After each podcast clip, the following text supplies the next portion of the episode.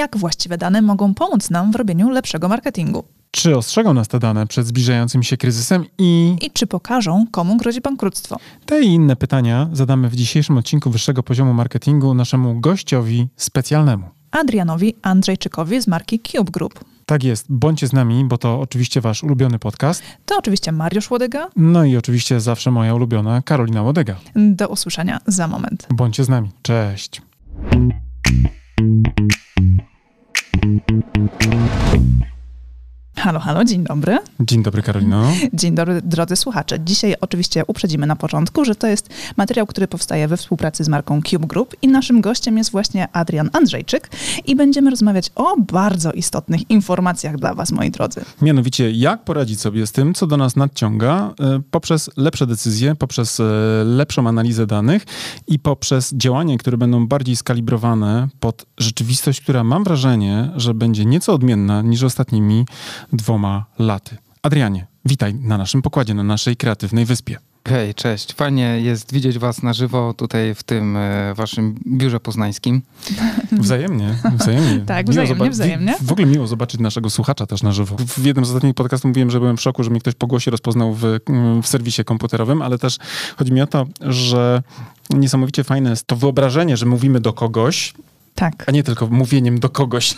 Mówieniem tylko do liczb, do bo liczb, mamy takie nie? wrażenie, że te liczby, które nam pokazują statystyki podcastów na przykład, to są tylko liczby i że faktycznie ciężko nam jest uświadomić sobie, że po drugiej stronie są żywe osoby, a jednak są. Jest znaczy, tutaj... na poziomie racjonalnym ja wiem, że to są tak. żywe osoby, ale potem sprawdzam na wskaźniki na przykład w Spotify'u czy też w Ankorze i patrzę, że tyle set osób odsłuchało wczoraj odcinka jakiegoś albo w ogóle odcinków i to są użytkownicy, więc e, mówię o tym też dlatego, że ty jesteś też człowiekiem, który analizuje dane I mam nadzieję, że też widzisz w tych danych ludzi po drugiej stronie i potrafisz tymi wynikami też odpowiednio e, sterować, aby podejmować lepsze decyzje. Powiedz jeszcze może, zanim, zanim cię dopuszczę do głosu, nie? Yy, powiedz mi, czym się zajmujesz na co dzień, tak żeby nasi słuchacze i słuchaczki zrozumieli, yy, co dzisiaj wyniosą z tego spotkania.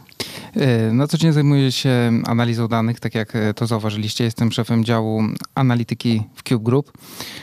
Obsługujemy klientów właśnie w bardzo szerokim spektrum analiz danych. Y, może później będzie okazja, to, to, to właśnie też opowiem, jak wygląda jakby cały cykl analityczny, jak, jak podchodzimy do tych analiz danych, jakie są jakby jego składowe. Y, wśród naszych klientów y, mamy kluczowe marki z branży fintechowej, czy też największe e-commerce na rynku polskim. Z takich marek, którymi mogę się pochwalić, to jest chociażby mBank, czy też Eurocash.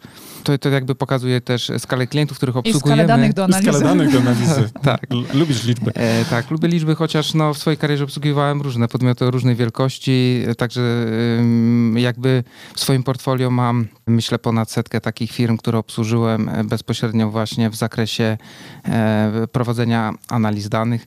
I, i myślę, że jest dobry czas, żeby porozmawiać o danych, bo wśród tutaj właśnie w tym temacie dzieje się teraz bardzo dużo i, i myślę, że słuchacze być może wyniosą coś dzisiaj z tego odcinka do, do takiego praktycznego zastosowania w swoich biznesach czy w swoich właśnie działaniach. Wiesz co, wczoraj e, słuchaczom też naszego podcastu też wyjaśniam, wczoraj wrzuciłem na LinkedIn taki właśnie post, który był związany z tym prezentowaniem tego, jak te spółki technologiczne, głównie amerykańskie, wypadają w kontekście e, zbliżającego się e, kryzysu na rynku biznesowym. I Adrian w jednym z komentarzy, bo też komentował ten post, napisał, że bardzo dużo właśnie na poziomie danych można już dzisiaj wnioskować w kontekście tego, jakie są rokowania co do konkretnych biznesów w kontekście przejścia przez ten kryzys. Tak zrozumiałem twój komentarz. Jakbyś mi wyjaśnił w kilku słowach, w kilku zdaniach, co można powiedzieć właśnie analizując dane, e, które być może umykają właścicielom biznesu na pierwszy rzut oka. To znaczy, co widzisz, kiedy obserwujesz zachowania w e-commerce, wysokościach przychodów, bo przychody nie zawsze od razu dają znać, że jest źle. I teraz powiedz mi, jak można przewidzieć e, na poziomie właśnie analizy danych, takich typowo zaszytych, wiesz, e, w komunikatach, które ty analizujesz, do tego stopnia, by przewidzieć skłonność marki do albo wzrostu, albo na przykład do jakiegoś wejścia w głęboki, głęboki kryzys?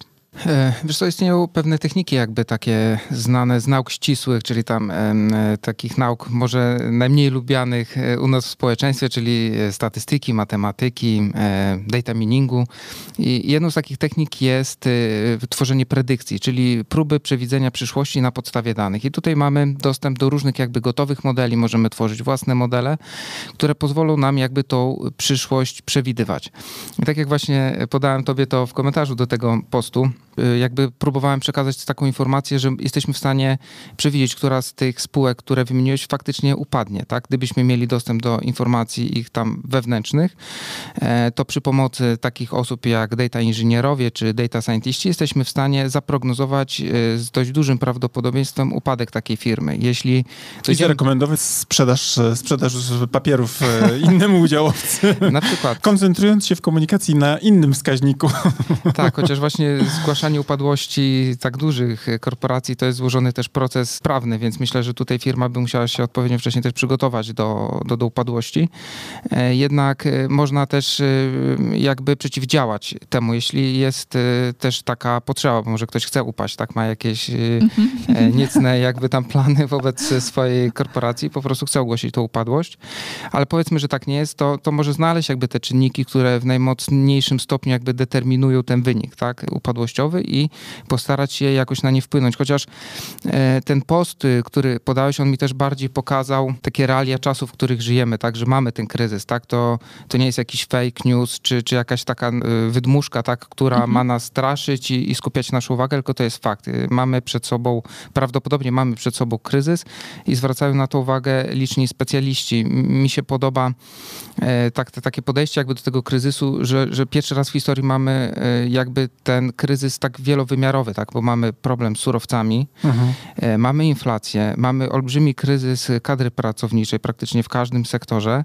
Także jak połączymy ze sobą wszystkie te elementy, okazuje się, że jest bardzo dużo płaszczyzn, w których musimy to ja jeszcze ci dodam e, działać. Kamyczka do tego ogródka, bo wczoraj pracowaliśmy z dziewczynami, które zajmują się konsultingiem takim e, HR-owym i one z kolei w tej chwili mówią, że jednym z kluczowych aspektów związanych z którym jeszcze trzeba się mierzyć, zarządzając na przykład jakąś strukturą, to quiet quitting, czyli takie ciche porzucanie pracy przez pracowników, którzy przez to właśnie, że są bombardowani tym całym negatywnym, informacyjnym środowiskiem, e, mhm. e, coraz bardziej się wycofują. Tak, robią tylko tyle, co potrzebują i tak dalej. Natomiast zmierzam do tego, że faktycznie dzisiaj tak złożone środowisko, niejednowymiarowe, które dotyka firmy, chyba to jest rzadki, rzadki dar, że tak powiem, dla analityków. Tu będzie w czym grzebać, jeśli chodzi o informacje, o dane, o, o szukanie korelacji i tak dalej. Y, oczywiście, z tym, że no tutaj trudniej jest podjąć też jakieś wnioski, tak? Tu też y, musimy wziąć pod uwagę to, w jakim zakresie analityk ma pomóc biznesowi, tak? My często prowadzimy działania nasze, załóżmy, tylko do wyrzucenia raportu, tak? My już tutaj wnioskowanie, podejmowanie decyzji zostawiamy biznesowi. To jakby niekoniecznie musi być nasza działka, tak? Możemy... Pewnie dlatego jeszcze żyjesz.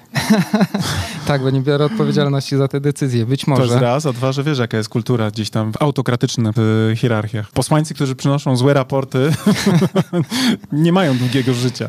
Być może, chociaż... Yy, rozsądna tak taktyka, rozsądna. Tak, tak jak mówiłeś, jak, jak patrzeć na dane. Tak, ja jestem w ogóle, czy, czy ja widzę w danych ludzi, ludzi tak? Mhm. Więc y, nie zawsze, tak, no bo jak patrzymy na dane, no to patrzymy na nie bardzo chłodno, tak, to są, to są systemy, że tak powiem, w dużym ogólnieniu zero-jedynkowe i, i tam nie widzę człowieka e, tak, tak, tak bardzo, to jest, może być co najwyżej jego NIP, czy tam mm -hmm. PESEL. A, a, PESEL, adres IP, tak, ale to jest jakiś zbiór, który trzeba przeanalizować, nie, czy ewentualnie jakiś e, punkt zaczepny do prowadzenia takich analiz. Mm, ale właśnie jestem zwolennikiem koncepcji data-driven, nie? I nie tylko właśnie w marketingu, y, w którym teraz jakby działam, tak? Czyli my, my koncentrujemy się na takiej jakby sprzedawaniu tej koncepcji data-driven do organizacji, tak aby, aby firmy w pełni wykorzystywały te swoje działania marketingowe, tak, żeby je jak najlepiej optymalizowały, e, jak najlepiej działały w, ty, w tym obszarze, ale data driven można właśnie wykorzystać do analiz ryzyka, do e, sektora właśnie takiego biznesowego, czy też e, w obszarze nad naszym prywatnym. Ja hobbystycznie zajmuję się sportem i ja bardzo dużo analizuję danych, kiedy mam zrobić sobie przerwę, mi też zegarek ze sztuczną inteligencją podpowiada, jak długo powinienem odpoczywać, kiedy mogę pobiegać, okay. kiedy mogę odpocząć. Ile dziennie, tak? To są pewnie podstawowe informacje. Tak, dokładnie, czyli ile kroków dziennie zrobiłem, a jaki miałem target, tak? Czy target zrealizowałem, czy nie? Też tak robię, też tak robię. No, bardzo, czyli bardzo mądrze robię, tak? Bo to wydawałoby się, że to takie proste e, lifehacki, a one jednak e, mają głębokie uzasadnienie. No dobrze, ale ty powiedziałeś bardzo ciekawe rzeczy na temat tego, w ilu aspektach można te dane analizować. Natomiast my często spotykamy się w biznesie z tym, że biznes skupia się w zasadzie na jednej najważniejszej informacji, e, na danych, które analizuje, czyli przychodach. A pozostałe aspekty to są takie trochę tam, no, no trzeba wiedzieć, ile mamy użytkowników na stronie, co oni tam robią, jak często wracają, ile czasu spędzają, skąd w ogóle pochodzą, tak?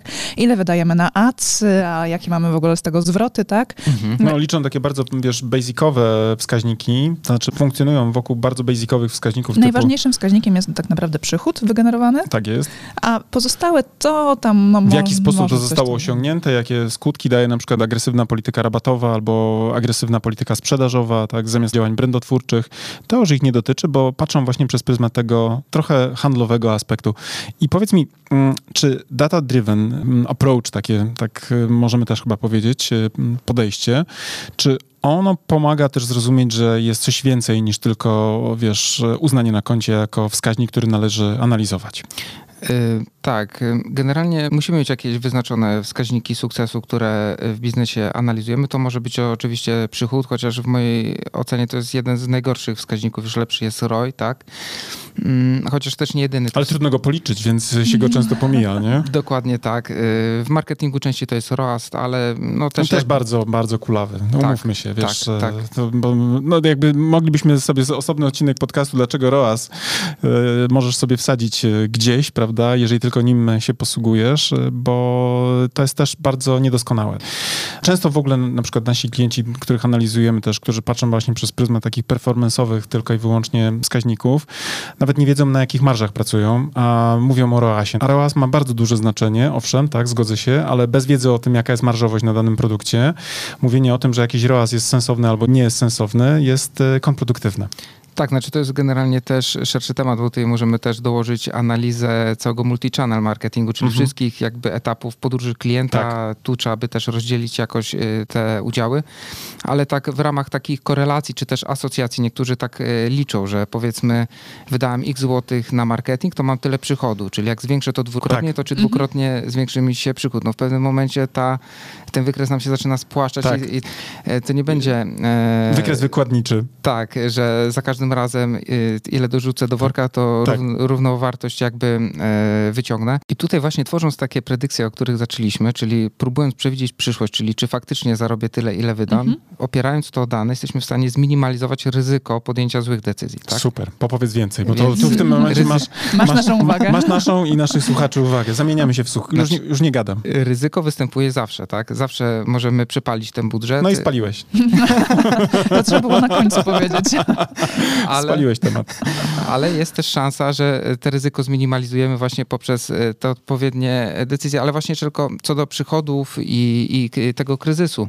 E, możemy zaobserwować takie ciekawe zjawisko, że właśnie w tej dobie kryzysu e, duża część przedsiębiorstw, które analizuję, posiada te same przychody, powiedzmy w porównaniu do roku poprzedniego. Przy czym właśnie ten ROI, ten zysk firmy jest dużo niższy i wpływ na to ma E, właśnie inflacja, wzrost kosztów, e, właśnie mm, przez co są mniejsze marże na produkcie, ale y, zauważamy w, w, tym momencie, załóżmy, zwiększony koszyk użytkowników, większą wartość zamówień przy mhm. jednoczesnym mniejszym współczynniku konwersji. Mniejszy, no tak, bo więcej, większe ceny są produktów, no. tak, tak? Tak, czyli w skrócie kupujemy mniej za większe kwoty, no tak. bo jest inflacja i generalnie przychód y, w sklepie możemy zaobserwować ten sam, ale y, I ten jest, kryzys ale też nas dotyka. Natomiast często właśnie jak przedsiębiorcy się skupiają tylko i wyłącznie na tym parametrze przychodowym, to zapominają, że nie zoptymalizowali biznesu, rozhulali koszty, nie zoptymalizowali całego, wiesz, biznesu, to nagle się okazuje, wiesz, wskaźnikowo widzę, że jest ok, bo mamy te same przychody.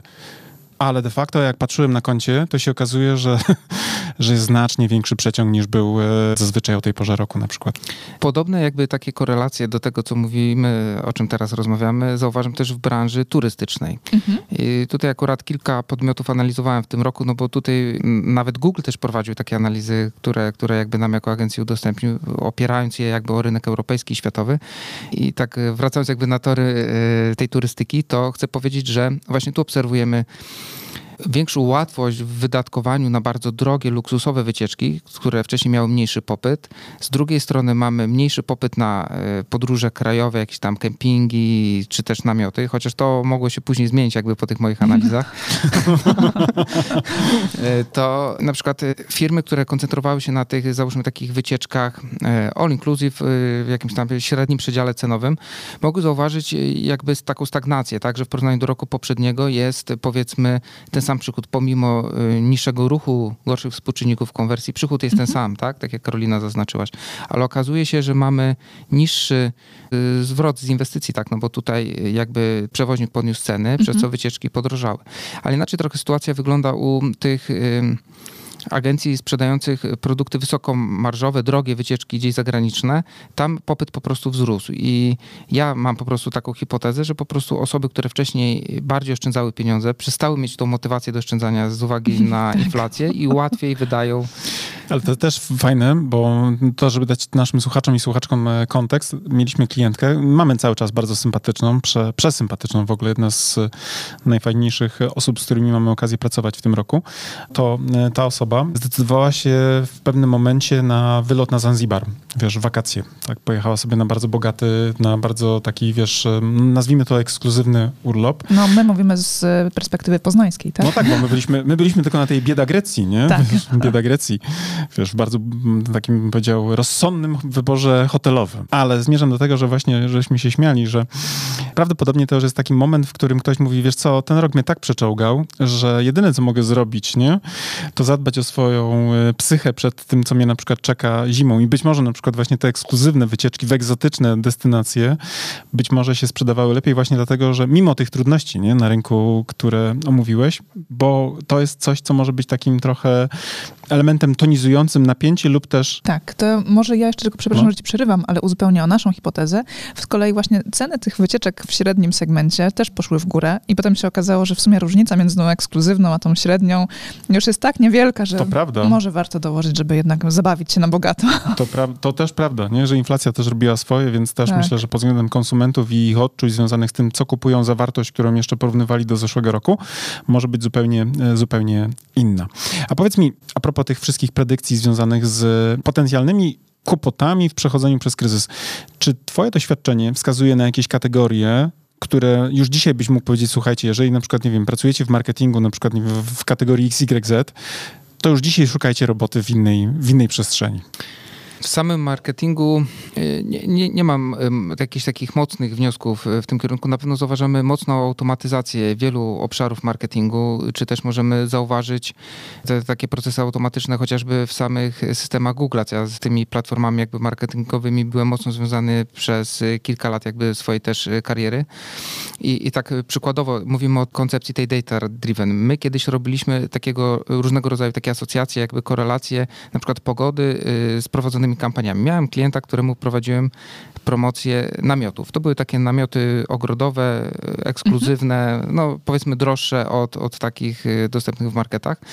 No i my zauważyliśmy tam w procesie analizy, że te namioty najlepiej nam się sprzedają, gdy jest ładna, słoneczna pogoda, natomiast gdy jest deszczowo i pada, no to te namioty nam nie schodzą. No i tak ustawialiśmy kampanię, mhm. że pobieraliśmy dane o pogodzie z różnych lokalizacji i tak dostosowaliśmy Super. komunikat, żeby, czy komunikat, czy też stawki, mhm. Żeby y, zwiększyć naszą sprzedaż. Z drugiej strony, na przykład u innego klienta wychodziło nam, że właśnie w porze takiej deszczowej, gdzie jest tak smetnie, jego produkty sprzedają się lepiej. Tam odwrotnie, stosowaliśmy jakby odwrotną technikę. Tak? W oparciu powiedzmy mhm. o te informacje o pogodzie, byliśmy w stanie jakby lepiej prowadzić nasze działania. No ale dzisiaj... Ciekawe, Google... jak pogoda wpływa na opcję zakupu strategii marketingowej. Ale my też analizujemy takie rzeczy, w sensie trochę mniej pewnie usystematyzowany sposób, ale widzimy na przykład, że latem e, w branży konsultingowej jest zupełnie inny sezon niż na przykład od września do marca. Tak, to znaczy podejrzewam, że ludzie są tak przeciążeni latem temperaturą, że myślenie o skomplikowanych procesach e, poznawczych jest dla nich po prostu nieatrakcyjne też, nie? Więc inne rzeczy się po prostu sprzedają latem, ale to tak zupełnie żartobliwie mówię. A z poziomu, jeszcze wrócę do mojego pytania, z poziomu branż, jakie branże, parafrazuję trochę pytanie, jakie branże obstawiasz za najbardziej kryzysoodporne i ich przeciwieństwo, jakie branże twoim zdaniem w tym kryzysie ucierpią najbardziej na bazie danych, które ty obserwujesz? Mhm. E, jeszcze tylko tak kończąc odpowiedź tak precyzyjnie na tą branżę marketingową, to powiem, że myślę, że tu nie będzie dużych e, cięć e, w kadrze, ponieważ są duże braki pracownicze. Teraz to widać też na rynku właśnie HR-owym, więc myślę, że to jakoś się wyrówna, ale z czasem pewnie tutaj rynek czy też specjaliści się dostosują do, do tych warunków. A jeśli chodzi o branżę, myślę, że resellerzy e-commerce'owi są najbardziej narażeni. Te przedsiębiorstwa, które nie mają własnych marek, bazują na odsprzedaży czyichś produktów. To trzeba wyciąć, wiesz, i to trzeba puszczać naszym słuchaczom, bo ja mówię dokładnie to samo. Ja będę teraz niebawem miał, y, ja będę miał, to pociągnę jeszcze ten temat, bo będę miał niebawem, y, bo też jesteśmy w trakcie jakby współpracy z marką Allegro, pozdrawiamy tutaj i będę szkolił te największe e-commerce, które tam mają największą rotację w sensie nie, że one rotują, tylko że rotacja z poziomu zakupowego, nie? Ich produktów.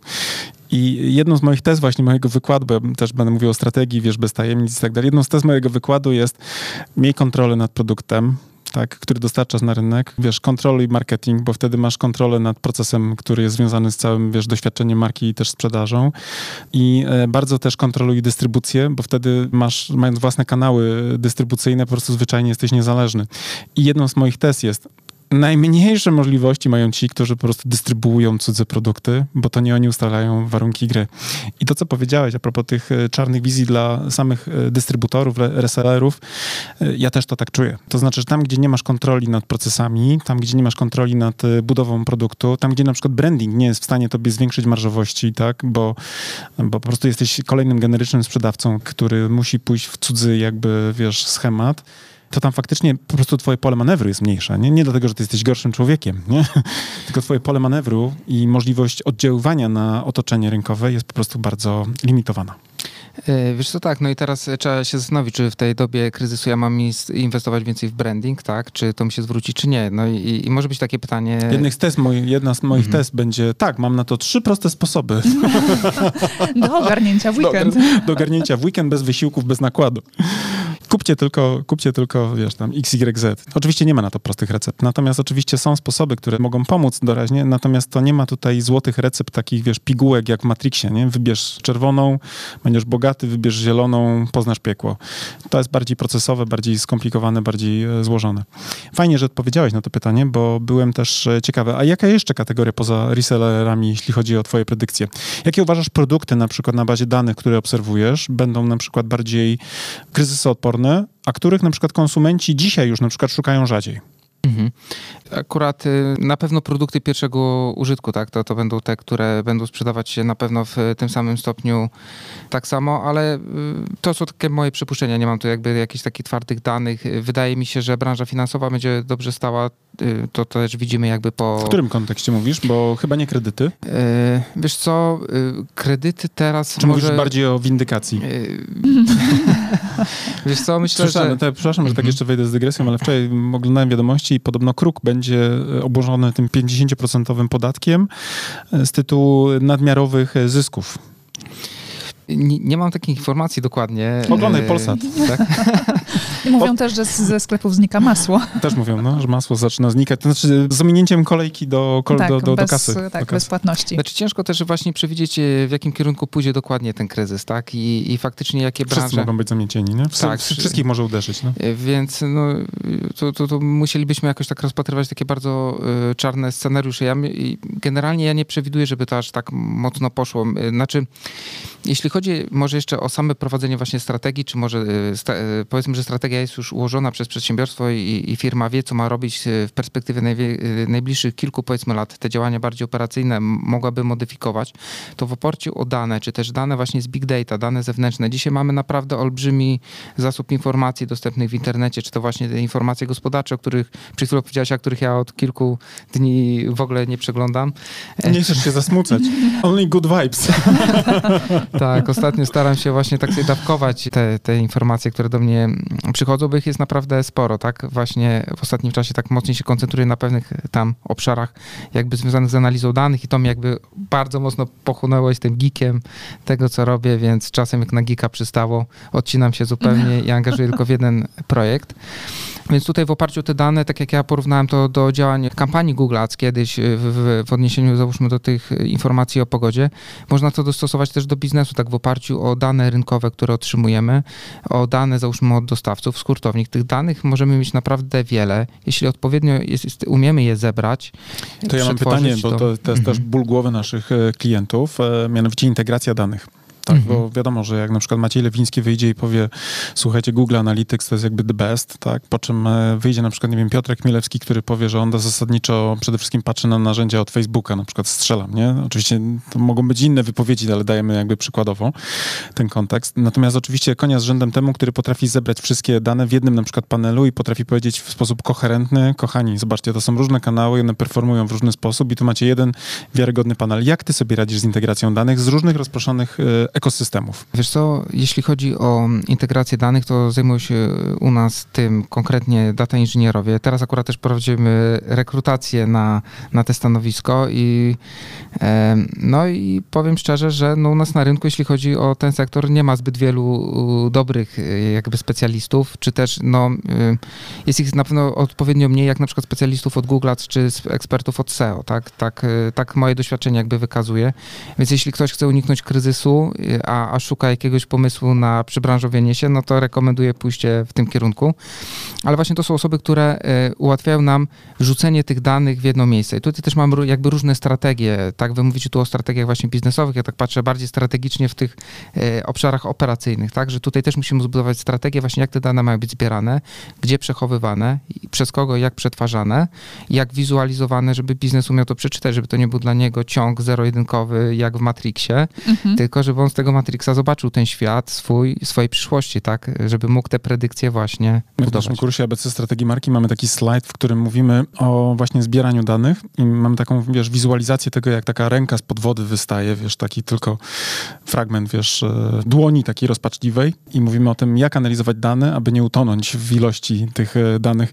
Powiedz mi, jak wy robicie te rzeczy, że e, jesteś w stanie tak dużą ilość informacji zebrać w jakieś koherentne sposoby, tak, którymi docieracie do tych decydentów, którzy absolutnie nie mogą wejść tak głęboko, jak wy w szczegóły. Trafna metafora z głębokością i tą ręką, która wychodzi z wody, bo z jedną z koncepcji są tak zwane data lake'i, czyli takie jeziora jakby danych i ta koncepcja zakłada, że do tego jeziora wpływają różne strumienie danych, takie rzeki informacji, które w sposób nieuporządkowany, chociaż woda powiedzmy jest jakąś strukturą uporządkowaną, ale powiedzmy, że tam są jakieś oleje, śmieci, e, mhm. e, statki, jakieś takie bardziej praktyczne też rzeczy, ale to wszystko jakby się miesza i tutaj koncepcja data lake'ów zakłada, że możesz tam wrzucać skany faktur, możesz rzucać dane z Analyticsa, z Facebooka w sposób jakby taki nieuporządkowany, a później no już trzeba się zastanowić, jakie e, przełożyć Co z na... tego? Co tak. z tego?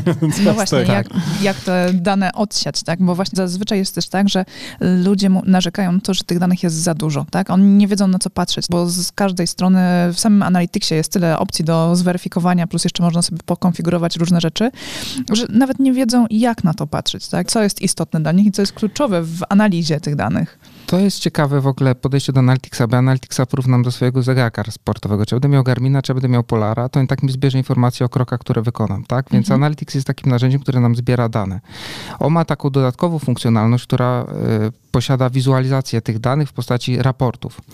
I, i, I to w zależności od wersji Analyticsa możemy mieć dużo tych raportów albo ich jakąś tam szczątkową liczbę, ale generalnie to jest tylko narzędzie do zbierania danych i my często upatrujemy w tym czegoś więcej, tak, że on mi przeprowadzi analizy, że ja z tych raportów wyciągnę od razu wnioski, ale tam są bardzo ograniczone jakby też możliwości, czy też bardzo ograniczone, tam są analizy, wizualizacje najczęściej ograniczone do tabel i wykresu liniowego.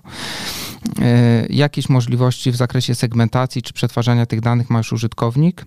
E, ta nowsza wersja jakby Analyticsa troszkę zostawia większe pole do, e, do obróbki tych danych, czy, czy ich nadprojektowania, ale tak właśnie odpowiadając na te pytanie tych, tych jeszcze tematów związanych z agregowaniem, to wszystko zależy jakby od projektu, tak, ale tutaj właśnie data inżynierowie czy data scientiści jakby projektują już te środowisko od podstaw, tak aby właśnie efektywnie wykorzystywać te dane i ja też nie jestem takim mocnym zwolennikiem, że za dużo danych, tak, to zależy. Jeśli mnie stać i mogę te dane dane przechowywać, to czemu nie? Mhm. I tutaj osoby, które specjalizują się e, w rozwiązaniach machine learningowych powiedzą jak najwięcej danych, cały ten śmietnik jak chcę, bo ja wyciągnę coś z tego, resztę odrzucimy, nie? Ale jeśli te koszty jakby przechowywania tych danych nie są zbyt duże, no to zbierajmy wszystko, nie?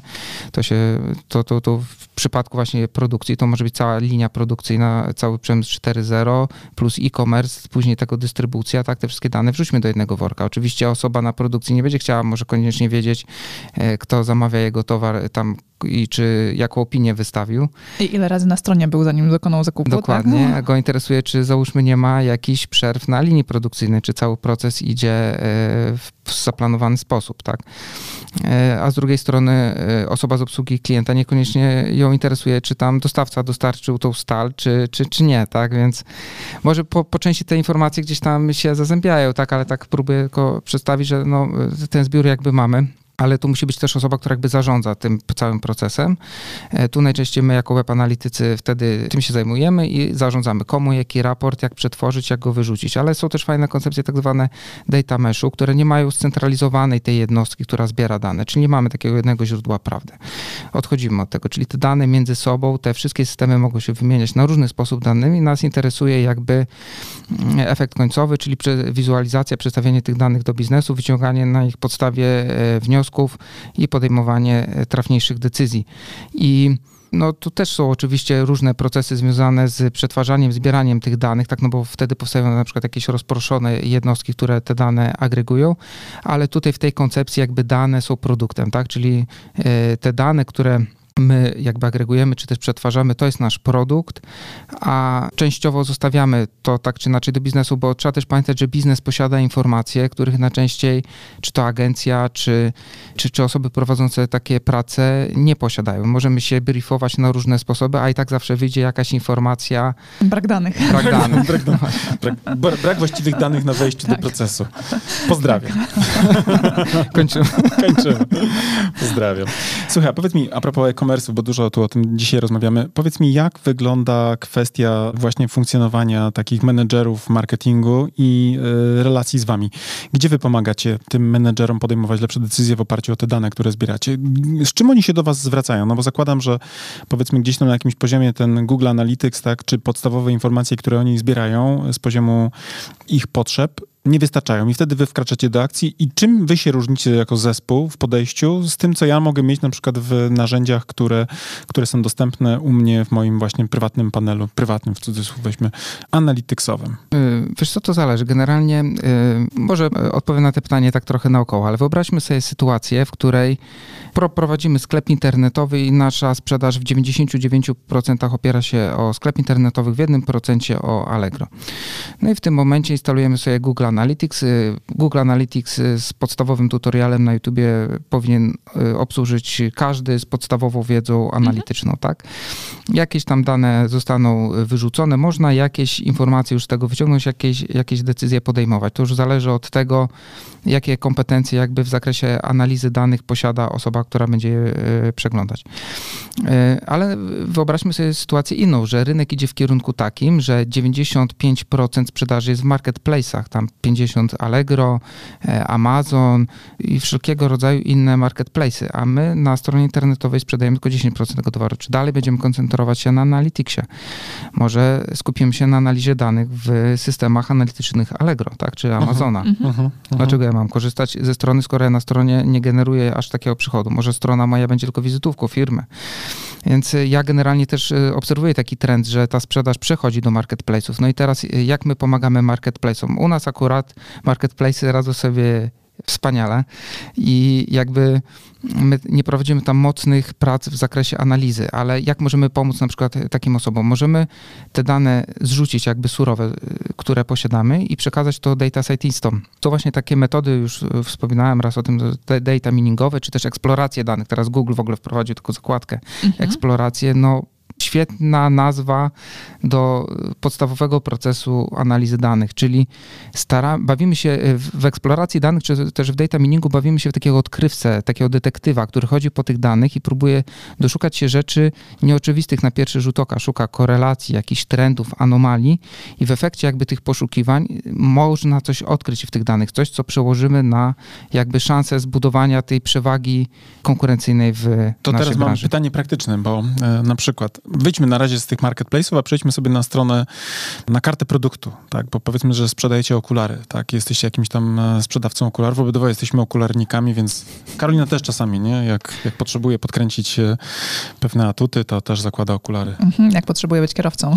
Na przykład, nie, nie, nie, nie rozjeżdżać, wiesz, tak. przypadkowych samochodów na ulicy, ale powiedzmy, że sprzedajecie okulary i macie jakąś kartę produktu, to co robicie? Bo na przykład y, wiem, że tego typu działania, o których tutaj sobie rozmawiamy, można też bardzo mocno operacyjnie wykorzystywać do na przykład robienia testów AB, czy w ogóle testowania tego, jak dana kreacja może funkcjonować. Rozmieszczenie na przykład, nie wiem, elementów na takiej karcie produktu, tak? To to są dane, które będziecie pewnie chcieli wykorzystywać, tak? Wiedza o tym, jak, jak na przykład poukładać, zaprojektować UX-owo daną stronę. Czy ja dobrze, w dobrą stronę idę? Czy to jest to, co, co robicie między innymi na poziomie takiego operacyjnego też wsparcia? Tak, jednym jakby z ostatnich etapów naszej analizy, jak już podejmiemy jakąś decyzję, czyli mamy jakąś hipotezę, że załóżmy powinniśmy podjąć jakieś działanie, to przechodzimy do testów hipotez, czy też y, testów w obszarze e-commerce możemy przeprowadzić testy AB czy podobne, ale jakby w tym samym duchu, czyli testujemy, czy to, co nam się wydaje, faktycznie takie jest, bo może takie nie jest. Jeśli chodzi o optymalizację działań, to optymalizujemy w takich trzech kluczowych obszarach. Pierwsze to jest optymalizacja targetu, całego targetowania, czyli testy różnych jakby grup odbiorców w zakresie jakby kierowania komunikatów. Druga strona to jest optymalizacja e, ruchu, czyli staramy się modelować atrybucje, sprawdzać różne ścieżki, połączenia, czy też badać na przykład to, czy po obejrzeniu naszej reklamy doszło do konwersji na przykład w sklepie stacjonarnym. E, I ostatnio... Czekaj, czekaj, czekaj. No to jest, to, to Specjalnie to powiedziałem. No właśnie, właśnie. Czyli na przykład ja sobie oglądam tak, coś na internecie, tak jakiegoś YouTube'a na przykład ogarnąłem, tak, mm -hmm. i tam mi mhm. się wyświetlił jakiś materiał, to potem chcesz mi, Adrian, powiedzieć, że ty wiesz, że ja na przykład kupiłem w jakimś tam, e, nie wiem, punkcie fizycznym tak jakiś produkt, tak? Jesteś w stanie połączyć kropki? Wiesz co, tu trzeba znaleźć też pomysł na połączenie tych kropek, tak? No bo jeśli osoba kupuje w sklepie, yy, załóżmy, stacjonarnym i my ją powiążemy z tą osobą, która zaczęła reklamę, to tak. A jak to robisz? No właśnie. Wiesz, można to robić na różne sposoby. Można udzielać kuponów rabatowych, yy, można instalować tak zwane floodlighty, jeśli działamy w środowisku na przykład Google'owym, czy też inne takie... Wyjaśnij pojęcie. Wiesz co, to są mechanizmy, które posiadają jakby w sobie... Yy, rozwiązania technologiczne, które mierzą nam to, że ktoś zobaczył reklamę, czyli tak jakby analytics na banerze, nie? Czyli mamy taki piksel zainstalowany mhm. na banerze, który się wyświetli na stronie wydawcy i my to łapiemy. Ale jak to potem połączysz z e, obecnością w sklepie? Aha, właśnie, no. no. to teraz, żeby pierwsza rzecz, jakby pierwszy problem to jest y, wyłapanie, że ktoś zobaczył reklamę i połączenie no tak, tego tak. Z, akcją. z akcją, nie? Drugi problem to jest połączenie działań offline'owych. I offline'owo ja rekomenduję na przykład kody QR, chociaż one u nas w Polsce jakoś się mocno nie przyjęły, no bo tam... Wszyscy to jak Yeti trochę, nie? Wszyscy wiedzą, widzieli, znaczy słyszeli, tak, ale nikt nie używa. Tak, bo prawie, tam, prawie. tam możemy łatwo wrzucić jakieś UTM-y i wtedy jakby to już, na przykład wizytę offline'ową pomeczować mhm. z sesją na stronie, a sesja na stronie jest pomyczowana z wyświetleniem banera. No i wtedy mamy jakby komplet informacji, ale największym ułatwieniem są platformy zamknięte, właśnie typu na przykład hurtownie w e-commerce, tak? gdzie każdy użytkownik musi się zalogować, gdzie na przykład y, w B2B każdy musi podać swój NIP do faktury, mhm. nie? No to, to już jest y, prosta sprawa, tak? Wiemy, że na przykład ten user zobaczył reklamę, kliknął, wszedł na stronę internetową, musiał się zalogować, system zamknięty, coś jak Facebook, a jak przyszedł stacjonarnie odebrać towar czy coś, to też musiał podać swoje dane. Do... I ty siedzisz tam w tej swojej drewutni i kminisz te wszystkie rzeczy, tak? I rozpatrujesz, gdzie ja łażę. Właśnie tu y, to trzeba rozkminić to jednorazowo tak? No bo y, to też trzeba pamiętać, o tym też mówi Google, że my jako jednostki jesteśmy nieistotni statystycznie. Tutaj błąd pomiarowy jest tak duży, że właśnie ryzyko podjęcia błędnej decyzji w oparciu o jedną osobę mhm. czy jedną, jedną firmę tak. jest bliskie 100%, nie? Więc mhm. tu mogę również pójść to w koncepcję drugą, czyli opieram... To, co robią, robią eksperci na zasadzie, panie Dylinie, co robić? To, To zależy. zależy. Dokładnie tak. Zawsze jest ryzyko.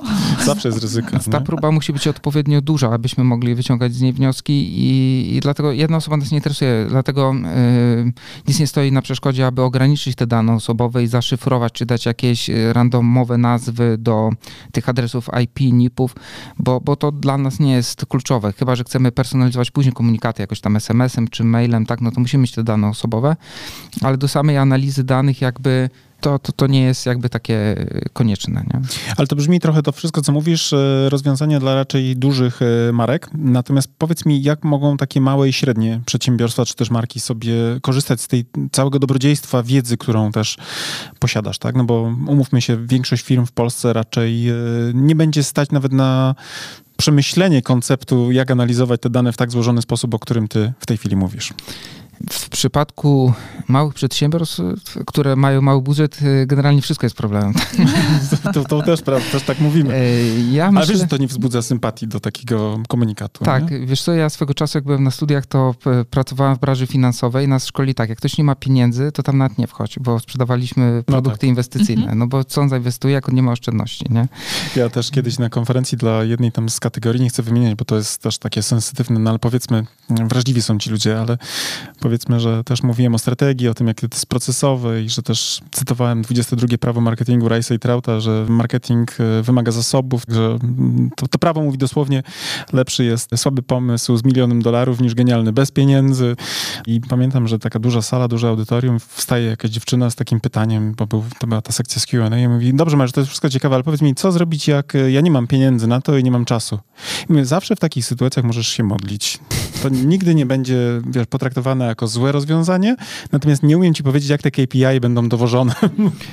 Znaczy ja uważam, że tutaj te, odpowiadając na pytanie w przypadku małych biznesów, na czym bym się oparł, y, są gotowe jakby narzędzia analityczne, które pomagają w analizie. Tutaj jednym z nich jest właśnie Analytics, czy y, narzędzia platform reklamowych. One też posiadają różnego rodzaju modele, które zastępują de facto pracę data scientistów. I tutaj ciekawe rozwiązania ma właśnie GA4 na przykład, bo tam są gotowe wzorce rozpoznawające anomalie, trendy i automatycznie nam Google Analytics wyrzuci nam powiadomienie, że doszło do jakiejś anomalii, czy do jakiegoś trendu, sprawdź może te źródło, te medium, tu coś spadło, tam coś wzrosło, możemy sobie alerty ustawić na maila i tu w dużym stopniu jakby to ułatwia naszą pracę, ale ja bym takim małym przedsiębiorcom polecił pójście na szkolenie, przeszkolenie swojej kadry pracowniczej albo samego siebie w zakresie analizy danych, nie? No bo nawet jak ja otrzymam jakieś nawet wnioski, pojawią się jakieś hipotezy, no to ja powinienem mieć jakąś wiedzę chociaż y, podstawową zakresu analizy danych.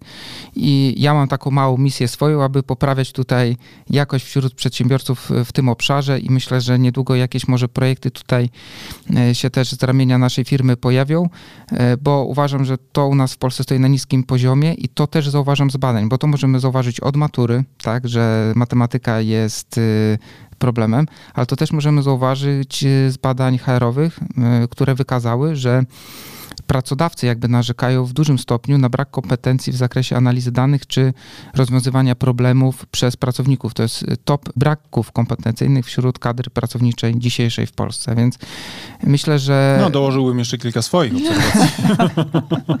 tak, jedną z miękkich jest brak y, determinacji, co ciekawe, a jedną z drugim się idzie w parze, no bo y, nauki ścisłe de facto są, potrzebują takiej wewnętrznej determinacji, żeby usiąść, zacisnąć te pięści i pięści czy inną część ciała i się tego po prostu nauczyć, tak. I znaleźć rozwiązanie problemu, który przed nami stoi, tak? Dokładnie Często tak. tego problemu matematycznego. I faktycznie to, o czym powiedziałeś, w edukacji naszej ja też takie obserwuję, że ludzie nie lubią matematyki, nie lubią statystyki, czy w liceum, czy później na studiach. To są najczęściej e, odpychane na dalszy tor właśnie przedmioty, że byle tylko w jakiś sposób zdać, bo A naj, w tym najmniejszej jest najwięcej oporu. forsy. W tym jest Tak. najwięcej forsy zaszyte. W sensie, gdybym miał na przykład wybierać sobie ścieżkę zawodową, to prawdopodobnie bym więcej właśnie przyłożył się wtedy do, do właśnie myślenia o statystyce, tak więcej takiego, tego, tego typu rzeczy, ponieważ y, moja później ścieżka zawodowa z kolei jako przedsiębiorca, jako stratega, który często bazuje przecież na e, statystyce. Badania marketingowe to nic innego jak statystyka w kontekście e, zachowań konsumentów. I gdyby miało na przykład powiedzieć, co może być najwięcej, najbardziej dochodowym właśnie takim e, pewnie rynkiem przyszłości, to e, być może kodowanie tak jest takim pewnego rodzaju już kliszą, nie? Chcesz zarabiać, to idź się naucz kodować, ale tam się szybko wypalisz. Dzisiaj czytałem jakiś nagłówek, że generalnie branża cała koderska bardzo mocno, ma, ma bardzo, bardzo duży problem z wypaleniem zawodowym tych ludzi, no bo siedzą i klepią. Ale zmierzam do tego, że analiza danych i rozumienie w ogóle tych wszystkich korelacji jest tym, co na przykład nam daje bardzo dużo też e, dobrych wibracji i też e, dzięki temu zarabiamy, nie? Bo ty analizujesz trochę inne dane, my wchodzimy trochę w inne dane, bo my chcemy wiedzieć, jak na przykład marka rezonuje z e, umysłem odbiorców, tak? Co w tej głowie odbiorcy, tak? Nie, nie tyle, co jest na przykład w silniku e-commerce'owym, ale to, co jest w głowie, które to głowa później z kolei napędza to, co dzieje się w silniku e-commerce'owym. No bo de facto y, to nie roboty kupują, tylko my kupujemy jako ludzie na bazie własnych skojarzeń, własnych, własnych potrzeb, własnych, własnych driverów, które nas pchają w stronę właśnie danej konkretnej marki. Wiesz co, Mariusz, do tego, co ty powiedziałeś, ja mam w ogóle u siebie nad biurkiem taki napis, y, co zmierzone, to zrobione, nie? I to się odnosi do moich prywatnych celów de facto. Y, jednak jeśli chodzi o pracę analityczną, to wbrew pozorom my mało analizujemy danych. My w większości zajmujemy się takimi kwestiami technologicznymi. Jak zrobić, żeby to biznes, czy u nas produktowcy, czyli dział CM, SEO, mieli narzędzia do analizy. I u nas na przykład y, w naszej pracy najczęściej to wygląda w taki sposób, że to SEOwiec więcej analizuje od nas, że to SEMowiec więcej analizuje od nas, że to właśnie strategia czy content więcej zajmuje się analizami danych, no tak. jak my. My jakby jesteśmy w stanie pomóc y, na przykład wam w zmierzeniu KPI-ów, które wyznaczacie, tak? Ale to wy już będziecie to analizować najczęściej. Przygotujemy wam jeszcze raporty, czy podpowiemy, mhm. czy zrobimy szkolenie z zakresu obsługi tego, tak, czy analizy. No bo jesteście to... takim producentem e, danych, które można przetwarzać. Jesteście silnikiem, tak bym to widział. Silnikiem, który dostarcza, wiesz, jakąś tam, nazwijmy to energię intelektualną dla ludzi, którzy muszą to później e, sprzedać dalej. Albo podjąć decyzję też na tym punkcie. Dobrze to, dobrze to opisuję? Podam jeden taki duży case, który robiliśmy chyba najdroższą analizę w Cubie, w której uczestniczyłem. To była e, analiza eksploracyjna właśnie dla jednego z klientów z branży mm, turystycznej i właśnie data scientiści wygenerowali coś około, to strzelam, 200 różnych raportów, różnych korelacji, mm -hmm. trendów, w ogóle mnóstwo tego było, tak? I to było same wygenerowanie jakby wyników na podstawie danych offline'owych, online'owych, bardzo duże jakby zbiory danych. No oczywiście ciężkie to by było do przejrzenia w ogóle, bo to... Już widzę tego dyrektora marketingu na przykład, który dostaje 200 raportów. On dostał 100. No, no, ale minę miał pewnie podobną. Bo, Bogdan, miłego weekendu, pozdrawiamy. Tak, i tak, to jeszcze, na poniedziałek wiesz, poprosimy o wnioski. No. I to jeszcze wyrzucone w formie takiej, to było surowej, czyli praktycznie same dane, ale już było... Ale wiecie co, mhm. to też tak, powiem, taka dygresja, my mieliśmy też taką dużą sesję z dużym, dużym klientem, dużym e-commerce'em, bardzo duży w ogóle temat, gdzie też była bardzo duża liczba danych, ale akurat niekoniecznie performance'owych, bardziej takich właśnie z zakresu zarządzania marką i pamiętam, że właśnie jednym z celów tego w ogóle zatrudnienia nas była próba połączenia kropek w rozproszonych danych, które tamten zespół marketingu miał, bo oni też tego nie ogarniali i byli bardzo też e, poruszeni tym, że my mieliśmy jeszcze więcej pytań do danych, które przedstawili, nie? Na zasadzie rozsypali nam puzzle na biurku i pytali, co o tym myślimy, a my mówimy, wiesz co, potrzebujemy trochę więcej instrukcji, bo na razie ja widzę rozsypane puzzle i potrzebowałbym, żebyś jeszcze zrobił to, to i to. A poza tym to jest niepełen obrazek, więc potrzebujemy jeszcze kilku puzli. potrzebujemy jeszcze, tu wam brakuje na przykład z tej układanki jeszcze kilku puzli, co ewidentnie momentalnie napinało ich. Dlaczego? No bo myśleli, że ta ilość danych, która już ich bardzo mocno zasypuje, jest e, absolutnie nadmiarowa. A okazało się, że właśnie jak zbierzesz z różnych źródeł, różne raporty, różne organizacje, wiesz, posługujące nawet nie, nie różną metodologią, bo ona co do tego jakby, powiedzmy, jest wtórna, ale różnym obrazowaniem tego, co było wynikiem ich pracy, to nagle się okazuje, że ten szef marketingu, tak, on ma wrażenie, że on był lepiej zorientowany w tym, co robił wcześniej, zanim dostał tą ilość tych właśnie raportów, na przykład 100 od miłego e, naszego dzisiejszego gościa, prawda?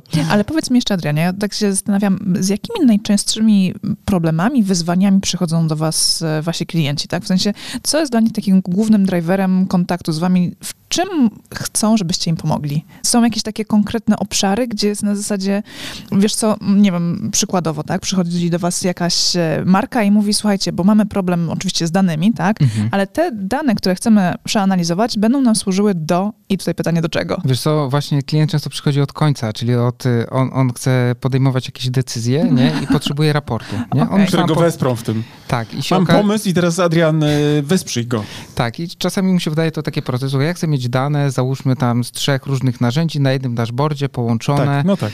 Y, No tak. No, Czego to- nie rozumiesz? No właśnie. I tu zaczynają się czasami właśnie trudne pytania, że brakuje nam puzli, tak, Tak. aby ułożyć mu ten obrazek. I później dochodzi na przykład utrzymanie tego środowiska, różne mogą wystąpić y, problemy na różnych etapach, ale też mamy projekty takie deweloperskie, tak, gdzie załóżmy ktoś wdraża jakiś nowy projekt, wchodzi jakiś y, startup, no i wdrażamy y, mu nową technologię. Tu oczywiście najczęściej właśnie tą GA4. No i, i, te, i tu pojawiają się pewne problemy, które zauważam teraz też na rynku, że właśnie osoby nie wychodzą od takiego strategicznego myślenia o GA4, bo ona jest W ogóle nie wychodzą od strategicznego myślenia. A to już swoją drogą, Mhm, tak. No to ja oprócz tego, co zaznaczyłem, że... To, to, to e, jesteśmy firm- bardzo spójni. My też tak mówimy na zasadzie, jeżeli chcesz tylko i wyłącznie patrzeć w kategorii narzędzia, jakiegoś tam młotka, to wszędzie będziesz widział gwoździe, tak? Jeżeli nie będziesz widział obrazu konstrukcji, która ma być na przykład, nie wiem, wzbogacona jakąś grafiką na ścianie, tylko będziesz tłukł tym gwoździem po ścianie, to owszem się namęczysz, ale być może nie zbudujesz tego, co chcesz. Tak, to tutaj bym powiedział, że jeszcze mamy trzy zestawy tych samych jakby puzli mogą być. Nie? Jak ktoś nie zaprojektuje GA4 odpowiednio, to będzie za dużo tych puzli i to już będzie w ogóle e, problem w ułożeniu tego obrazka. Więc e, mieliśmy takie projekty, gdzie ktoś przychodził właśnie z, z takim bałaganem i trzeba było mu to w ogóle poczyścić, czyli połowę tych rzeczy podrzucać, na nowo jakby zaprojektować. Bo GA4 jest trochę takim jakby Linuxem, nie? czyli w porównaniu do Windowsa, do którego się Mhm. przyzwyczailiśmy. Ktoś nam dzisiaj dał Linuxa i powiedział, słuchaj, musisz go sobie sam zaprojektować, wszystkie interfejsy, wszystko. No Jest osom, jest osom. Tak, dużo możliwości jest przed jest osom. Tak, więc te, ta, tak myślę, można to porównać i, i tu widzę na dzień dzisiejszy trochę problemy, chociaż większym problemem jest to, że ludzie odwlekają mocno podjęcie decyzji przejścia na tą nową technologię, a to jest jakby taki fundament działań e, w online marketingu. Ostatnio właśnie trochę takich kampanii marketingowo-PR-owych prowadziliśmy, aby e, też tak trochę e, obwąchać rynek w, w tym zakresie, no i są... Ale jest- Maciek Lewiński mówi dokładnie to samo teraz, wiesz? To znaczy bardzo mocno czytam jego te posty LinkedInowe i on też bardzo mocno ewangelizuje, aby przechodzić, bo uważa to narzędzie za bardziej rozsądne. A ja z kolei jako taki laik jakby tego narzędzia w porównaniu do was myślę sobie, Ojeju, Nie kolejna chce mi się, człowieku, ja naprawdę mam co robić, zrobić. nie? Do Naprawdę jednego ma- się przyzwyczailiśmy, a teraz trzeba nowy skonfigurować. naprawdę mam co robić, chłopie, nie? Ale strasznie właśnie przedsiębiorcy odwlekają te decyzje. Bo mamy co robić, wierz mi, stary. Ale myślę, że w przyszłym roku będzie boom, e, bo już nie. Już Tak będziemy jak, jak z RODO, będzie jak z RODO, to jest jak z RODO, stary. To ta GA4 to jest jak z RODO, wiesz? Ale z RODO nie chcę straszyć, ale Google nas może przyprzeć do muru, tak że ostatecznie nawet może dać jakieś ograniczenia właśnie w tych kampaniach Google Adsowych, zobaczymy, ale też jest bardzo niski wskaźnik wdrożeń tych jakby RODO, ale tych takich RODO, które są zgodne z RODO, a nie samą informacją, że słuchaj, mam cookiesy na swojej stronie. Pozdrawiam. Tak. Pozdrawiam. Dobrze z mlekiem wchodzą. Dobrze, kochani, jako że już rozmawiamy prawie godzinę, to e, też nie chciałbym, żebyśmy przeciążyli poznawczo naszych słuchaczy.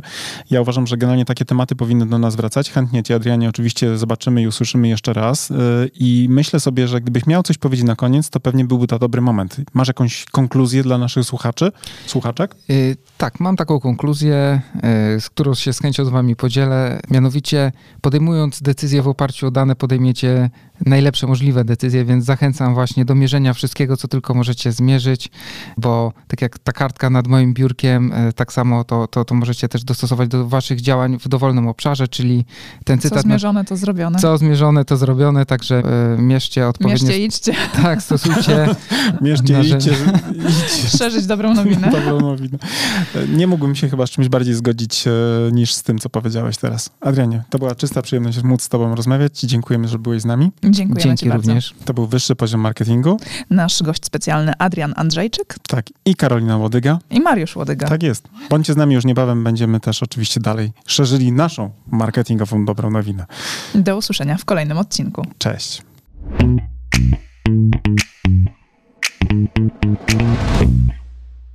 No i to był bardzo ciekawy odcinek. Myślę, że był dla Was inspirujący, ale z drugiej strony też myślimy sobie, że być może część z Was będzie szukała na przykład odpowiedzi na pytanie, jak Karolina i Łodyga może Wam pomóc, prawda? I jak możemy Was wprowadzić na wyższy poziom marketingu? No właśnie, bo przecież my właściwie de facto nie żyjemy tylko z tego, że nagrywamy podcasty, ale też tak naprawdę obsługujemy naszych klientów, prawda? Nasza firma konsultingowa, działająca już kilkanaście lat na rynku, obsłużyła właściwie, nie potrafię nawet już zliczyć w tym momencie ile klientów, ale tak naprawdę wypracowała sobie kilka naprawdę mocnych kierunków na współpracę z wami.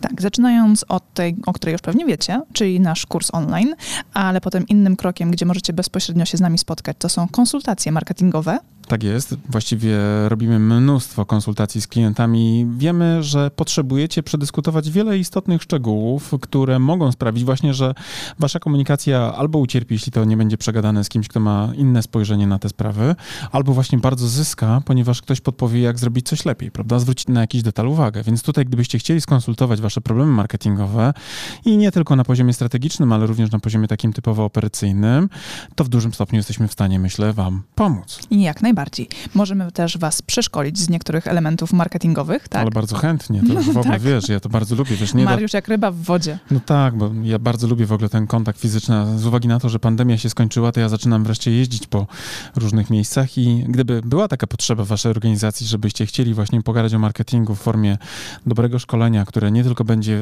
wiedzowe, ale też i zainspiruje w dobry, fajny sposób was i waszego, nie wiem, szefa, ale też i wasz e, zespół marketingowy do bardziej bardziej efektywnej pracy marketingowej, no to ja nie wiem, czy jestem w stanie polecić kogoś lepszego. Naprawdę nie wiem. Chciałbym, ale nie wiem, czy, czy znajdę w mojej no, pamięci. No. Nie pamiętasz, tak? Nie pamiętam, no. Tak, ale możemy też dla was zrobić coś, co strategzy lubią najbardziej, czyli opracować po prostu strategię marketingową dla waszej marki. Ale gdyby się okazało, że strategię już macie i potrzebujecie na przykład zweryfikować pewne założenia i na przykład tylko i wyłącznie potrzebujecie strategów do tego, żeby zrobić badanie marketingowe i wyciągnąć nowe insighty z tej grupy docelowej, do której chcecie dotrzeć, to również to robimy i i z przyjemnością pomagamy naszym klientom w tym zakresie. I co więcej, uważamy, że raz na jakiś czas dobre badanie jeszcze nikomu nie zaszkodziło, nie? Zdecydowanie nie. a być może wręcz pomogło. Tak, a jeżeli na przykład prowadzicie sklep internetowy i potrzebujecie zweryfikować, czy jest on prosty, intuicyjny dla waszych klientów, czy proces zakupowy jest też zrozumiały i czy nie sprawia, że wasi klienci opuszczają wasz sklep, bo po prostu coś było nie tak, to zawsze możecie też się do nas odezwać, a my przeprowadzimy audyt sklepu internetowego. Tak jest. I nie tylko na poziomie oczywiście takich typowo e, operacyjnych wskaźników, jak na przykład, nie wiem, e, kwestie konwersji, prawda, na sklepie, ale również spojrzymy na to oczyma z zewnątrz, aby dać wam feedback, w jaki sposób wasza marka z waszym sklepem internetowym może się różnicować, prawda, w tym całym gąszczu. I tutaj nasze bardzo bogate doświadczenie komersowe również może być dla was bardzo mocno pomocne. Więc jak Czyli sam... tutaj mamy połączenie procesu zakupowego razem z tym aspektem marki i strategii marki. Tak jest, bo tutaj absolutnie pewnie łatwiej dzisiaj utworzyć sklep internetowy internetowy niż przetrwać ze sklepem, więc generalnie rzecz biorąc myślę, że tutaj też byście byli bardzo mocno e, zaskoczeni, ile rzeczy możemy wam e, podpowiedzieć. Więc tak long story short, jak to mówią anglosasi, prawda? Jesteśmy do usług i chętnie wam pomożemy wprowadzić wasze marki na wyższy poziom marketingu, prawda? Dokładnie tak. Wystarczy, że się do nas odezwiecie. Tak jest. Piszcie do nas na socialach lub też po prostu zwyczajnie na, na przykład... Na mailach. Na mailach, tak jest. Tradycyjnie, tak jak trzeba, prawda? Czyli tak. na przykład m.lodyga małpa małpa premium-consulting.pl albo k.lodyga małpa premium-consulting.pl, prawda? Tak. Żadnych podkręconych piłek tu nie było, zwróciłaś uwagę? A jak nie wiecie, jak zapisać m.lodyga, to zawsze może być biuro małpa premium-consulting.pl. Ale pięknie to powiedziałaś. Drodzy, to nie przedłużamy już tej naszej reklamy, no i mówimy do zobaczenia, do usłyszenia już niebawem. Cześć! Cześć! Thank you.